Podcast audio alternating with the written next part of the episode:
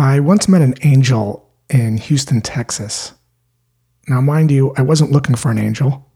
An angel found me. Here's the story. When I was 24, I was depressed. My dad was diagnosed with stage 4 cancer, and he was being treated at MD Anderson in Houston, Texas. It was hard for me to see my dad so frail. He always looked like a giant to me. One day, I was so taken back by his appearance that I ran out of the room crying, and I sat in a corner by myself in tears. A few minutes later, a nun sat next to me. Her name was Sister Alice Potts. She held my hand and didn't say much.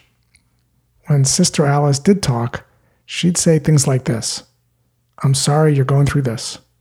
I can tell you love your dad very much. And after I'd calmed down, she'd give me a hug, a warm smile, and a butterscotch candy.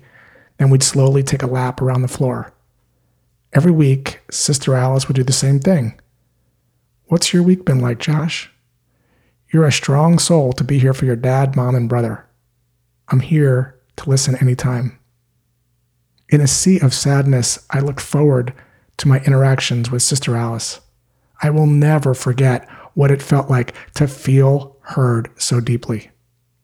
Even if someone in your family has never been diagnosed with cancer, you can probably imagine what it feels like to feel heard deeply.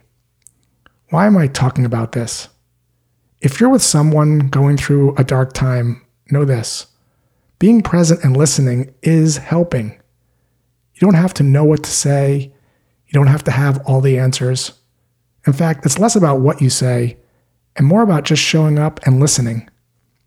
Pain isn't something people want solved. Pain is something they want heard. Connecting with someone else's pain is a gift.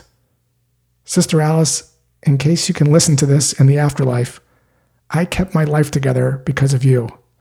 You are an angel.